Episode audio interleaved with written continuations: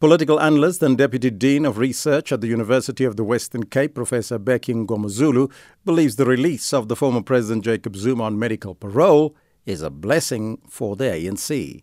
Mngomezulu says the move will reap benefits for the governing party in the upcoming local government elections set for November the 1st. He adds that the release of Zuma should not be interpreted in a passionate manner, but rather objectively. To find out what exactly the professor means, he now joins us on the line. A very good morning to you. Good morning, Professor Mngomezulu.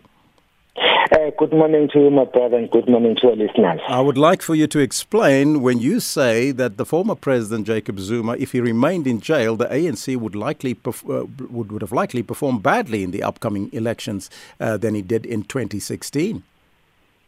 Uh, absolutely, my brother. I strongly believe that uh, had uh, the former president remained in jail, the ANC would have performed dismally. There are a number of reasons for that. First of all, when uh, the former president assumed the position of being leader of the ANC, uh, the ANC's uh, membership increased significantly.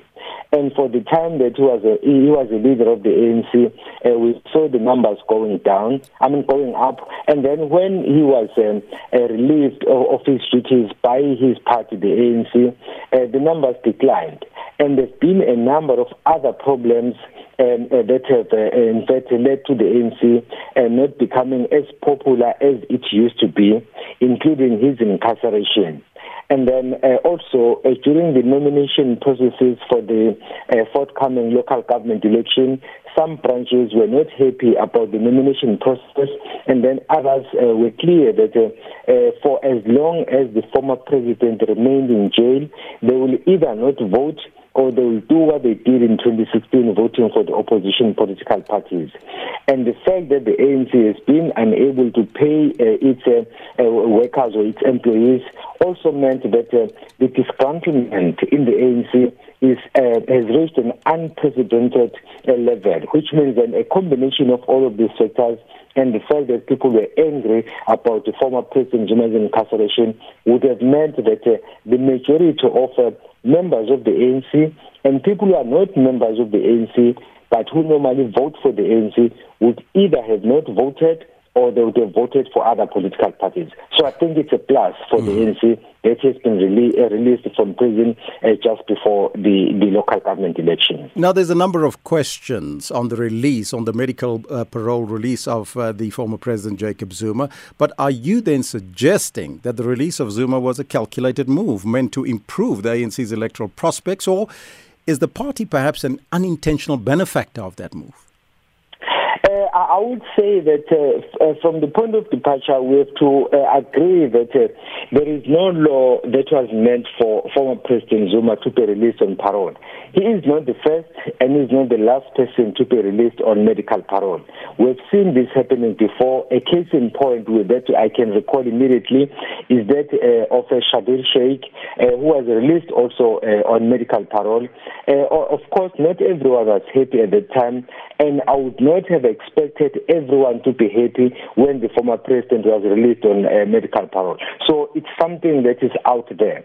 But then I'm saying that uh, uh, the ANC then uh, became a benefactor or beneficiary, uh, whether directly or indirectly, uh, that is a, a debate for another day. The reality of the matter is there is a law which allows um, inmates to be released on parole, either the presidential pardon or, in fact, uh, through this uh, medical parole. And the processes uh, leading to uh, the release through each of these is clearly stated. And it's not as if a special parole system was created in order to release the former president. But then the ANC, given the list of problems I've just uh, outlined, became uh, the beneficiary of that particular legal system. So I'm saying that it benefited from what is uh, ordinarily an ordinary system which everyone, uh, in fact, is entitled to.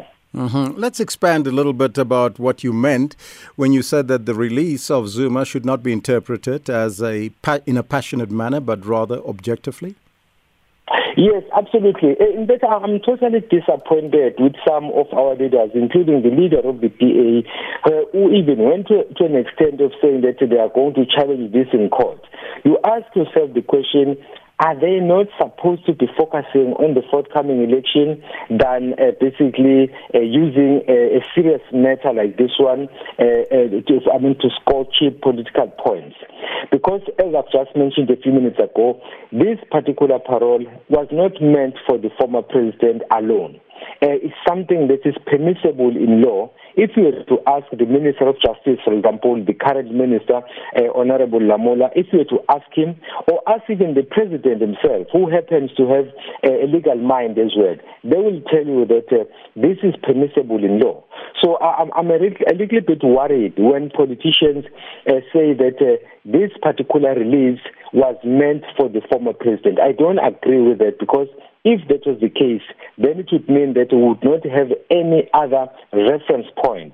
But we do have reference point, and in fact, uh, uh, even we, we, without yes. necessarily focusing on Schabir Shaik, you can look at other uh, cases where people have been released on medical parole. So mm-hmm. I, I, I'm not comfortable uh, with those who are saying that uh, uh, this was meant specifically for the former president. Yes. And there is a point I've made previously that for some reason, the moment you mention the former president, people become historical, including those who understand the law very well, mm-hmm. including those who are supposed to be seasoned politicians, including those who are, uh, right. I mean, high-ranking members in society. Yes. The moment you mention former presidents, they become hysterical and they make yes. statements that we would not expect from them. Mm-hmm. So it's in that context that I'm saying, let's put our emotions aside yes. and look at this issue objectively. Then we'll be in a, in a position to understand why this mm-hmm. particular parole has been Prof- effected. Professor, unfortunately, that's where we got to leave it. There was a question on uh, the the KZN, uh, the violent killings in KZN, but unfortunately, we've run out of time because I would like to find your analysis on that one.